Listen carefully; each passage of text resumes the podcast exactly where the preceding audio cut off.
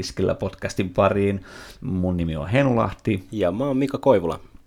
Ja me viime jaksossa puhuttiin aika pitkät pätkät siitä, miten tuntuu, että, nyt tuli e-mail, tuntuu, että tota noin, niin, alan arvostus yleisesti ottaen ja brändi imako on mennyt ehkä vähän alaspäin ja ihmisiä ei kiinnosta ala.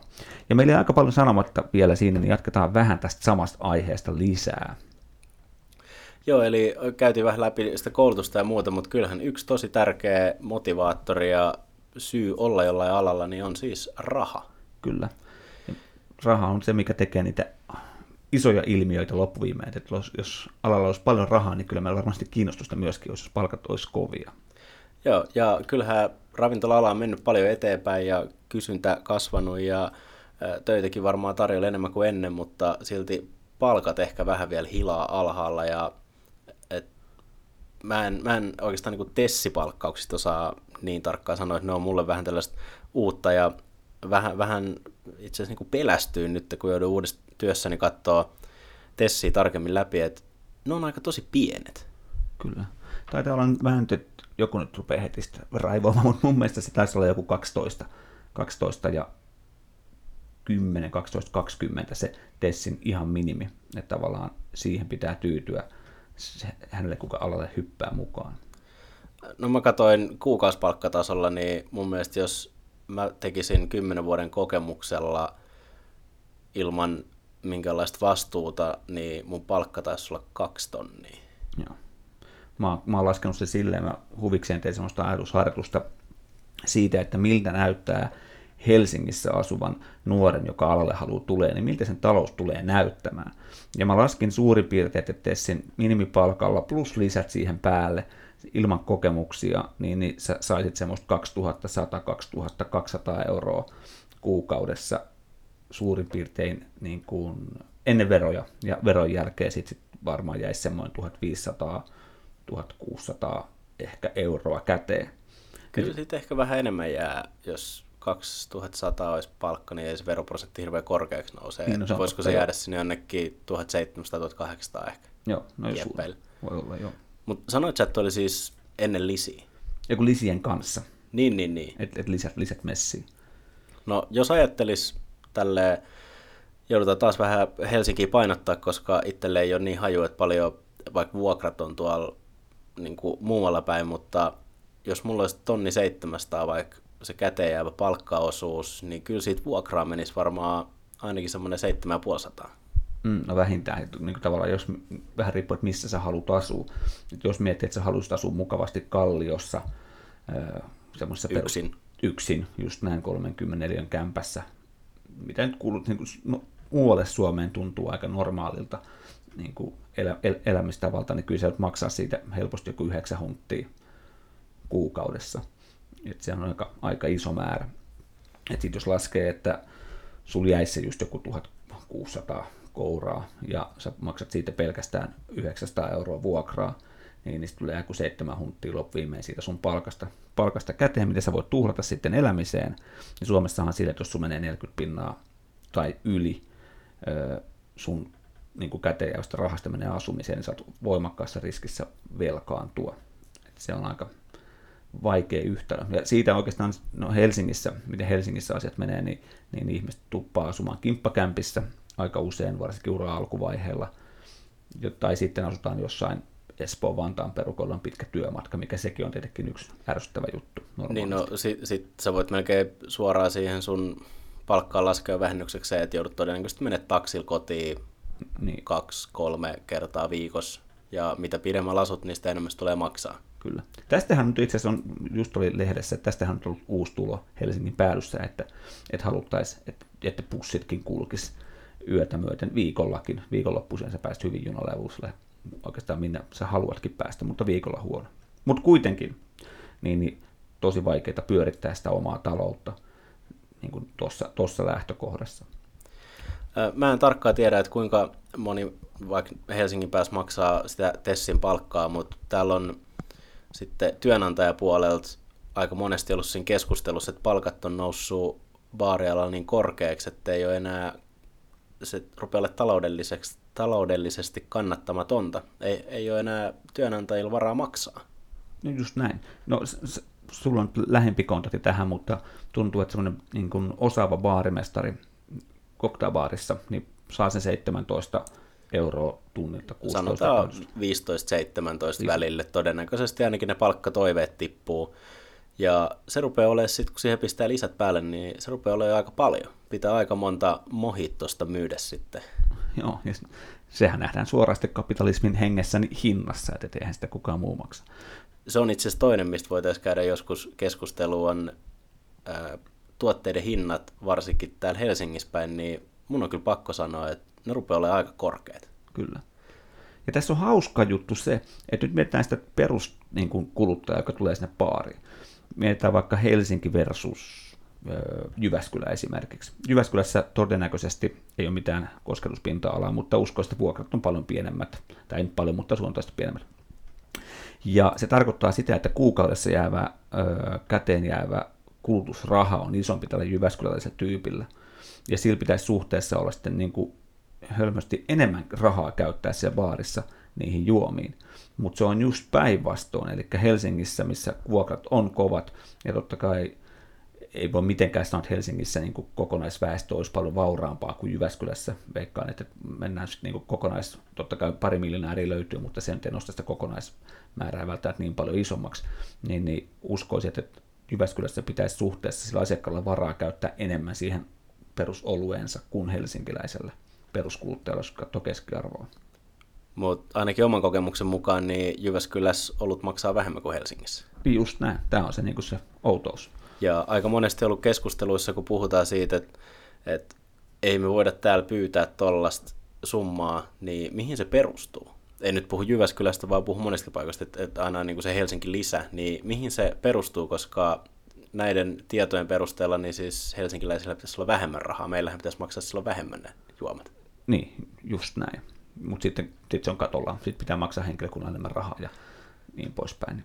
Mutta jos käännetään tuota siihen tavallaan siihen työntekijään, että et, voisiko sen olla kannattavampaa itse asiassa olla jossain muualla töissä kuin Helsingissä? Palkka voi näyttää alkuun pienemmältä, mutta sitten jos ruvetaan laskea sitä, että mihin sitä rahaa menee, niin sun käytössä oleva raha voi olla suurempi, vaikka sun palkka olisi pienempi. Harmi, että Juho Pajunen ei ole tässä mukana, koska Juho on se meidän Excel-velho, niin se varmaan olisi käden käänteessä pystynyt tekemään jonkunnäköisen no suurin piirtein vertailukelpoisen Excel, että, että kuinka paljon baarimestarilla jäisi enemmän käteen, jos se on Tampere. Mä uskon kanssa ihan samaa, että, että, että koska se elämisen kustannus on Helsingissä niin paljon kalliimpi, jos varsinkin baarimestarit tuppaa käymään baareissa, niin, niin vapaa-aikana niin, niin sinnekin menee paljon enemmän rahaa, kun se ollut maksaa sen 8,5-9 euroa, versus maksaisi 6 euroa. Joo, ja äh, ulkomaan esimerkkinä, niin yhdessä vaiheessa ainakin Englannissa tapahtui se, että hyvin suuri osa Lontoon äh, aika sieltä niin kuin johtavasta päästä, ei sanota nyt vielä, että ne oli siellä ihan korkeimmalla tasolla niin kuin, äh, baarimoguleita vielä, niin ne muutti Edinburghiin. Koska Edinburghin palkkataso oli sama kuin Lontoossa, mutta se menotaso oli huomattavasti pienempi. Se oli halvempi asua ja siellä ei rahaa säästää. Ja nyt siinä kävi niin, että Edinburghin cocktailskene sitten kehittyi roimasti sen vuosien aikana, kun he oli siellä, ja sitten nämä ihmiset varastettiin takas Lontooseen, ja tähän porukkaan kuuluu esim. Ryan Chedi ja Ian Griffiths ja moni moni muu, jotka on tällä hetkellä globaaleita brand ambassadoreita tai isossa virassa jollain muulla alkoholifirmalla, tai sitten ne on ravintoloitsijoita ja muutenkin, että et he kävi siellä tavallaan niin kehittymässä ja ne tienasi silloin huomattavasti paremmin. Kyllä. Voisiko tällaista käydä meillä Suomessa? Voisi käydä. Tällä hetkellä se liikenne on vain toisenpäin. Että jos niin kuin miettii sitä, että, että Helsingissä, varsinkin se ura alkuvaiheella on vaikea asua, kun sä oot Tessin minimi, ja jos sä haluat asua silleen niin kuin ihan omassa kämpässä ja suht lähellä keskustaa, mitä nyt normaalisti ihmiset tuppaa haluamaan, niin, niin se raha ei tule riittämään. Sitten sen, sen sijaan on aika helppo tehdä sitten se sama, sama juttu jossain muualla, koska Tessin minimi on koko Suomen läpi samanlainen. Siitähän voisi keskustella myöskin, että olisiko sama kuin kaupan alalla. Kaupassahan on Helsinki lisä, että Helsingistä saadaan, mun mielestä mä en muista, että olisi kaup, kaup, mun mielestä kaupan alalla on semmoinen, että on Helsinki lisä. Saat pikkusen parempaa palkkaa, koska asuminen on myöskin kalliimpaa suhteessa. Öö, mutta tällä hetkellä tuppaa menemään enemmän niin päin, että ihmiset tulee, kun ne on päässyt siellä urallaan tiettyyn vaiheeseen, niin ne haluaa muuttaa Helsinkiin sit sen takia, koska täältä on mahdollista saada se 17 euroa tunnilta palkkaa, mikä on paljon parempi, niin ihmiset niin just päinvastoin muuttaa poispäin muista kaupungeista Helsinkiin päin, jotta ne pääsee sinne parempien rahapussien äärelle. Ja, ja sitten ne käyttää ne rahat vaan vuokraa. Ja just näin, loppuviimeinen ehkä sitten jotenkin niin. Mutta se olisi niinku se, ja totta kai toivoisin, että ihmiset muuttaa sitten, niinku, että, että jos tapahtuu sitä Edinburghin juttu, että ne ottaisi Helsingistä jonkun oppi, jos täällä on saatavaa oppia, ja muuttaa sitten takaisin omalle paikkakunnalle ja lähtee tekemään sitä koktailskeneen myöskin siellä. Mutta se raha, raha sen muokkaa, että miten tämä toimii. Joo, äh, jos vähän vielä niin menisi sitten taas tuohon tavallaan työnantajan näkökulmaan, koska sitten on palkkakulut on jo, mä tiedän niin kuin monilla baareilla ne on hyvin lähes tähtitieteelliset, niin et, et, mä en oikeastaan tiedä mikä se on enää niin kuin ratkaisu, koska tällä hetkellä on käynnissä työntekijän markkinat. Kyllä. Ja mä pelkään itse sitä, että me tullaan kohta siihen tilanteeseen, että että meillä rupeaa laatu kärsiä, koska meillä ei ole varaa maksaa osaaville tekijöille, koska ne pyytää niin paljon. Mm. No, ja... Lapissahan on keittiöpuolella ollut tämä jo pari vuotta juoksemassa, että, että, että siellä tavallaan puuttuu kokkeja, ja kokeilla on aina aika massiivinen, just sen takia, että he tietää oma arvonsa ja voi saada. Että, ja varmaan tämä sama, sama kuvio tulee toistumaan sitten baaripuolella, mitä pidemmälle mennään, mitä vähemmän niin kuin siinä edellisessä jaksossa puhuttiin, mitä vähemmän ihmisiä saadaan alalle tulemaan, niin sitten ne osaavat tyypit osaa arvostaa itseensä. Mutta jos johonkin se ravintolan pakko vetää raja, koska mä en tiedä kuinka moni kuulija tietää, mutta ravintolan bisnes tai baarin pyörittäminen niin on erittäin hankala bisnes kaiken kaikkiaan. Harva tekee voittoa ja jos tekee, niin ei ainakaan kauhean paljon. Ja aika monen voitto tulee siitä, että siellä on se yrittäjä tekee sitten ylitöillä, maksaa sen. Kyllä. Mutta miten jos puhuttaisiin vähän vaikka niin kuin lisistä ja siitä, että miten me voitaisiin mahdollisesti saada sitä palkkaa, että se ei suoranaisesti pienenisi, että kaikki voittaisi, että työ, työnantaja pystyisi ottaa porukkaa töihin ja työntekijä ei joudu sitten myymään itsensä liian halvalla. Et joskus aikana on ainakin ollut tuommoinen myyntisidonnainen palkka, se taisi olla 90-luvulla vielä, eli mitä enemmän baari myi, niin sit siitä se palkka tuli niinku sille tekijälle.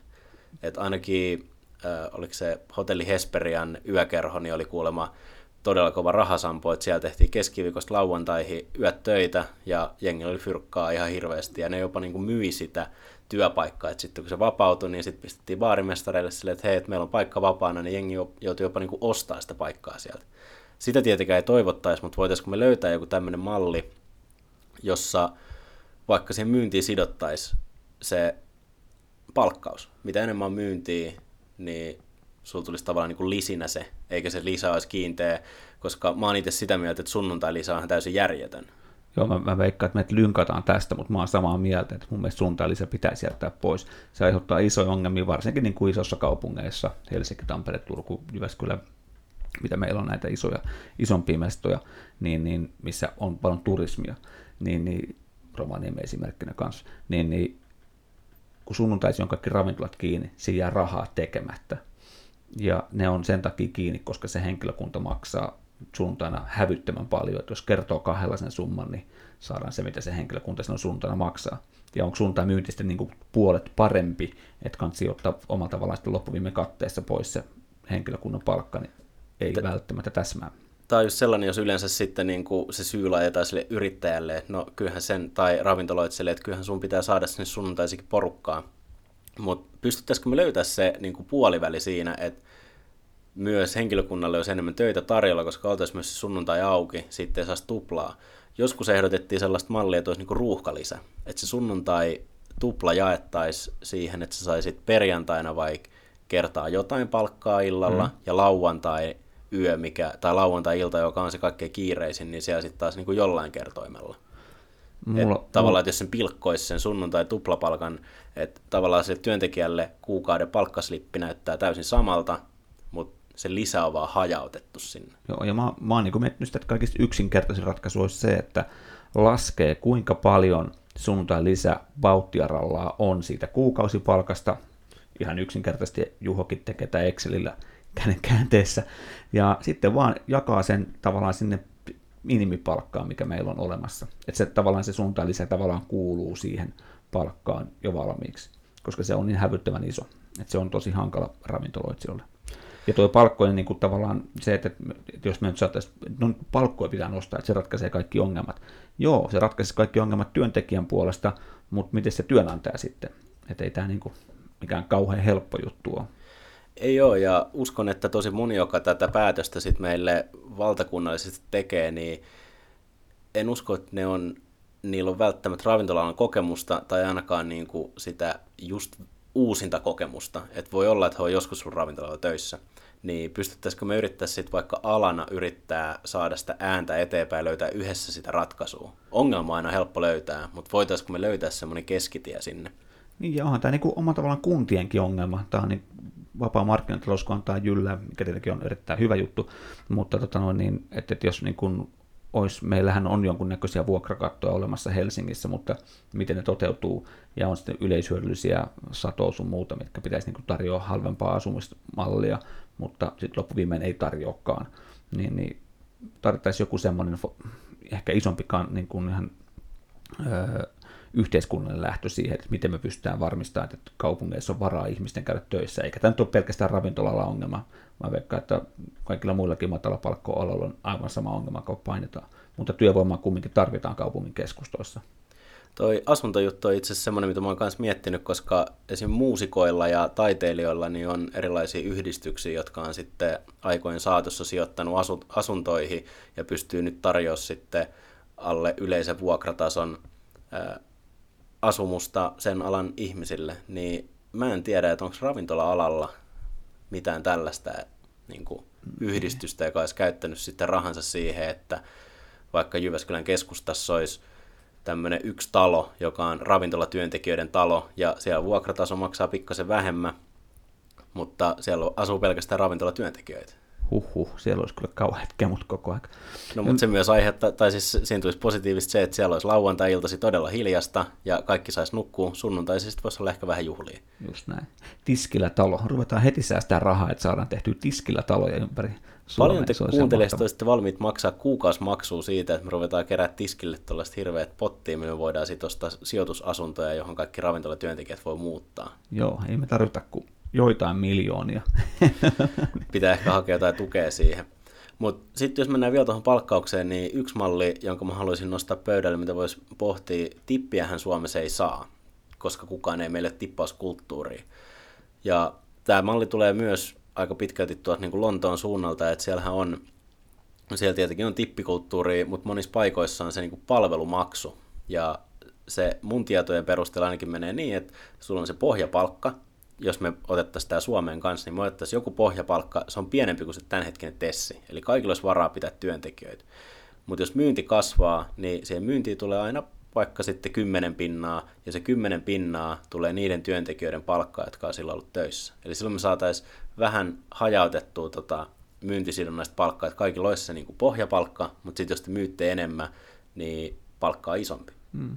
Niin se ratkaisee ison ongelman siitä myöskin, että kun on niitä hyviä työnantajia, niin, niin ne hyvät työntekijät koko ajan haara, ha, niin menisivät siihen oikeaan suuntaan, että nämä kaksi tahoa kohtaisi ja se kasvattaisi ravintolakulttuuria eteenpäin.